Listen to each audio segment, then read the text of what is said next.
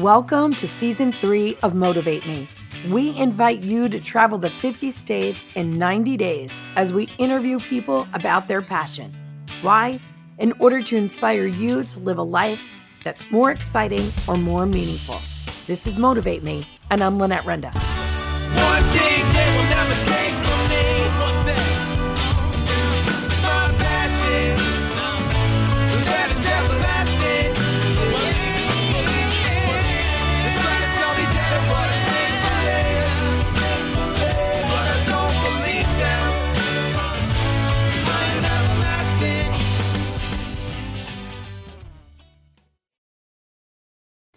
We are in New Haven, Connecticut, and we are talking to Tagan Engel. And Tagan, I know you have a really interesting passion that's a little bit on the complex side. It's got a lot of moving parts, so I'm, I'm excited to hear all about it. Can you tell everybody what your passion is and where it started for you? Sure. Um, well, I think I'm just a very passionate person that gets inspired by just about everything around me. But I would say the two main passions in my life are food and people.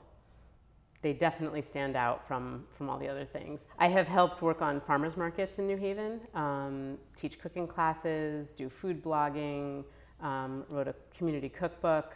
Um, and food is kind of something that inspires me all the time. Um, and it, uh, I'm very passionate about it. I love food. Do you have a favorite a favorite dish? That's an impossible question to answer. I know that's like asking a painter. It's like di- someone who loves music, like, what's your favorite song? exactly. So, yes. no, I Which. I did ask don't- that question, by the way.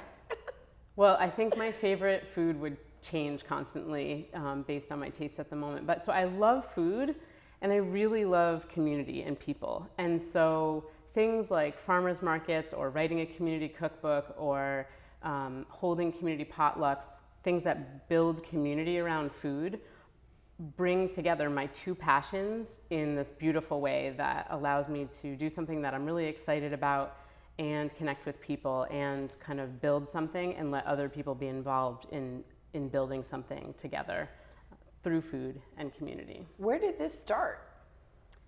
Um, my passion for food definitely started when I was a really little kid. So both of my parents, I think the only thing that they got along on was cooking. I remember them fighting a lot, but they cooked a lot. So my dad cooked um, huge, huge dinners with like huge roasts and you know lots of like huge buffet dinners. And my mom would make all these appetizers and desserts. And in my first year of life, I think my mom cooked her way through Julia Child's um, The Art of French Cooking, but the baking part of it. And she used to make pastries and cakes out of our house when I was a kid that she sold to local restaurants.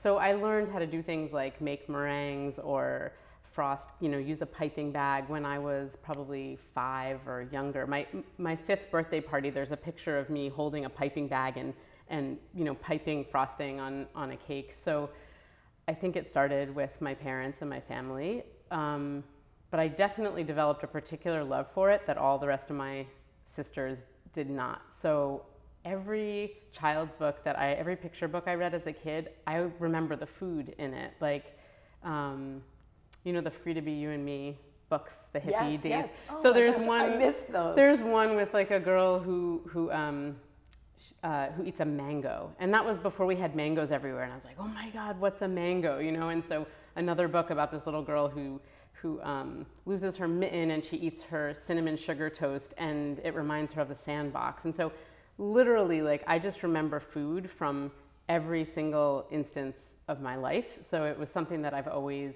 um, been inspired by and been connected to. And as I got older, I, I also, as I said, really cared about people and community. And so I actually started out as a teacher because I felt like teaching and education was a really important way that I could make a difference in the world. Um, growing up in New Haven, where there's, you know, it's a very racially and economically mixed city, diverse city, and I really felt like I wanted to do something to help people, and education felt like a way to do that.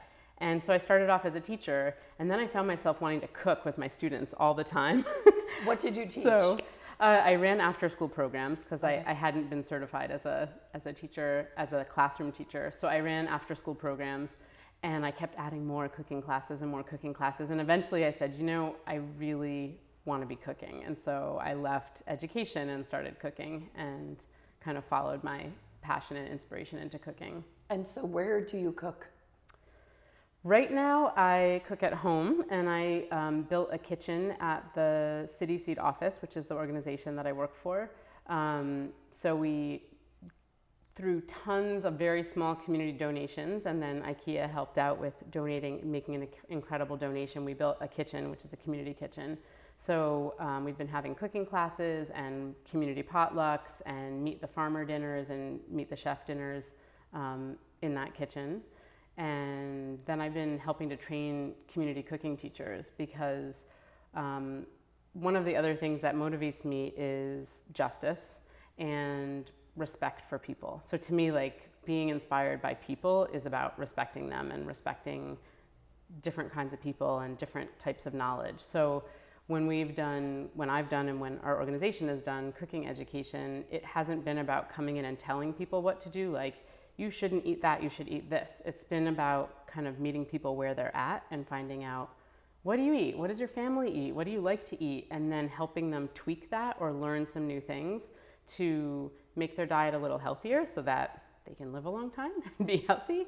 And kind of maybe giving them education that um, in the past they would have gotten from their grandparents, but over recent generations has been lost because of the fast food industry and just you know the way our culture has changed. And so we've tried to do community building and food coming from a place of respecting people and meeting them where they're at.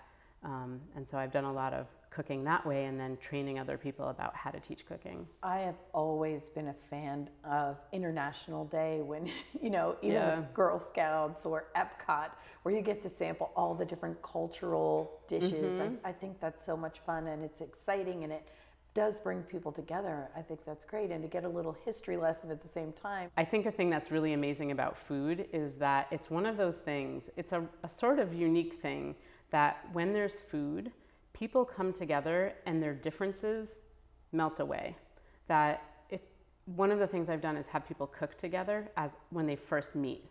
And as soon as people cook together, it doesn't matter if they're the mayor of the city and a kid who just got out of out of juvenile detention, they're cooking together and they're kind of they're equals, right? They might both feel uncomfortable with a knife, or they might both feel like, oh, this is my dish. I'm going to show you how I do it.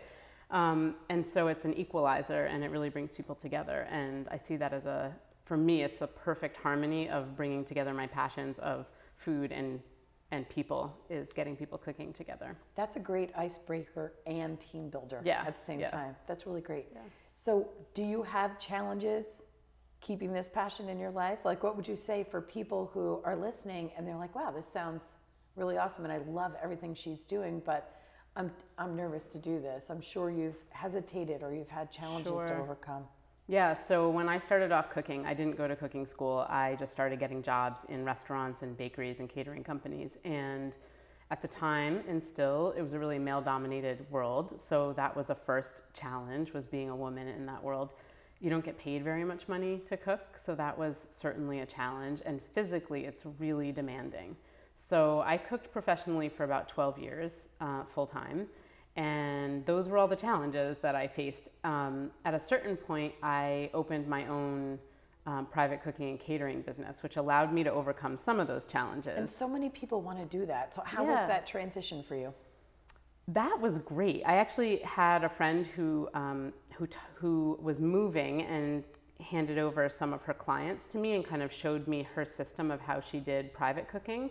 And I had been working in catering companies, so I kind of expanded it into doing catering. So finding someone who's either a mentor or a colleague to kind of give you some free advice and some a little help. Um, number one thing. Um, and you know i was passionate about it i would say for sure that's number two like doing any work that's hard like cooking or teaching or something like that. You really have to love it and be inspired by it to, to make it to want to go back to it every day. Um, and by opening my own business i had a lot of creative freedom. So that really helped for me because cooking for me was a way to be an artist but also get paid. And i really at heart am an artist and, and it was a way that i felt comfortable doing my art but getting paid for it. Um, so I think having some independence and some freedom in, in having my own business was good. And then I did it for a while where I didn't have a lot of overhead because I was cooking in other people's homes or sharing space with people. So that was another way to make it affordable. So, what have you learned about yourself?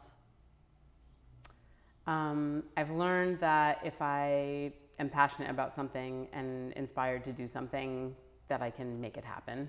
And, and I've done that repeatedly over the past 10 or 15 years, starting new projects, new businesses, um, putting big events on, and things like that. So that definitely is a great confidence builder um, for life. Um, I learned that I didn't want to cook full time anymore because I got older and I had kids and my body couldn't kind of withstand the being on my feet for 14 hours a day all the time. So I've tried to actually um, shift my work from cooking full time into um, doing a combination of food and social justice work. So I, I also think that cooking, I was mostly cooking for wealthy people, and it started to feel sort of empty to me. Like, it, at first, there was this incredible creative passion. I was in New York City. I was like, I can use any ingredient I want and cook anything I want, and it was amazing. And then after a few years of that, I, it started to feel sort of empty, and I really needed to come back to doing work that felt like it made a difference in the world and that had my passion for food with it. And so over the past 10 years, that's sort of the journey I've been on is to put together the, the passion and creativity of food work with the people focused social justice community work. And that was really an evolution that every few years has morphed in a slightly different way. And it allowed me, I think, to bring in another passion so that it wasn't just food, it was also this kind of social justice and, and community building piece. And the things that have helped with that were um, finding partners to work with so that I wasn't doing everything all on my own. What is the most powerful connection you have between food and community? I think for me and a lot of us in New Haven who are working on food, that really believing that food is a basic human right. Good food, nourishing food, farm fresh food is a basic human right. That shouldn't be something that people get just because they have money or they have a car. That really is something that everybody should be able to get and have access to. And so that is the motivation behind a lot of the food work that has happened in New Haven and starting farmers markets across the city and mobile markets and other programs to try to get food out to everyone. Anywhere I go in the world, the first place I want to go is to the market. Not like a mall, but a marketplace, you know, where there's all these different vendors and they're selling things that are really specific to that region or, you know, their grandmother's recipe or whatever it is. And so I think that it's been a huge part of the revitalization of our city, which in the early 90s was really suffering because of crack and because of um, gun violence. And we still have a lot of issues with gun violence and, and, and drugs in our city. But there's also been a lot of revitalization of the city. And part of that has been about building these public spaces where people are out in the community you know, talking to each other, setting up markets, buying food, eating food, sitting around, that creates a safe space and that creates connections between people and has a really transformative effect on the city. And so I think that piece of bringing together people around food and also creating economic opportunities for farmers and bakers and granola makers and other things in the city is a really big thing, and that's happening across the whole country. I think the first thing is knowing what the passion is. So finding a little quiet space to kind of really listen to your heart about what is your passion. For me, that came when I noticed what was I envying? Like I would walk by a bakery. I would walk by a bakery and I'd be like, oh, I really wish I was in that bakery baking. I think, oh, I need to get myself in that bakery. So, you know, noticing things that you're longing for kind of helps. Those are clues to like what in your heart do you really want to do. So I think knowing what that is first and then figuring out um, the logistics to it, you know, what, how to make that happen and finding support. So I think finding a mentor or colleagues or other people who've done it before um, or getting some friends who just really believe in you who said, yes, you can do it. And they'll, you know, they agree to be the phone call when you're can't figure something out or you're scared. Um, so I think not, not trying to do everything on your own. Um, and that could be financially or just needing information support or other kinds of things. So yeah, I guess it would be identifying the inspiration, figuring out some steps to make it happen, and getting some support, whatever kind of support you need. You know what's really funny about that? Because I don't think you're that familiar with what I do, but my three steps for my show is envision Mm-hmm. something for yourself, which is what you just said, mm-hmm. because you saw yourself in that bakery doing that. Explore what it would take, mm-hmm. which is what you just said. And then execute a plan, which is what you just said. Reach out for support. So I think that's awesome. How can people connect with you? Um, I have a blog called Tagan's Kitchen. You can just Google Tagan's Kitchen, and it How should do you spell show up. For everybody? T A G A N, Tagan's Kitchen. That's probably the easiest way. My email's on there, or you can find me on Facebook just under Tagan Engel. So yeah, and what's next? I don't know. I'm sort of in a transition time of, of figuring out the next wave of what I'm doing with food. So Well, I hope you come into our private group and let everybody know exactly what that next step Yeah, is because absolutely. I know so many people will be inspired by what you're doing and the path you've taken and making connections between what you've done. So many people want to start catering businesses or just love, have a true passion for cooking and food and people and Yeah. because you know those two things are so closely related, right? The, so, Yeah. the social aspect and and I think the fact that life has taken you to a place where you needed that emotional connection, Mm-hmm. you know, it really it's beautiful and I, and I can't wait to see what you do with it next. So thank, you so you. much. Thank you for listening to today's episode. I have come to be known as the 50 States in 90 Days Lady, a concept that is unfathomable to most. If you would like me to come speak at your event about how to envision, explore, and execute a plan, or how to create a life that is more exciting or more meaningful, you can find me at motivatemepodcast.com. And the world keeps turning and I just keep moving along. Oh.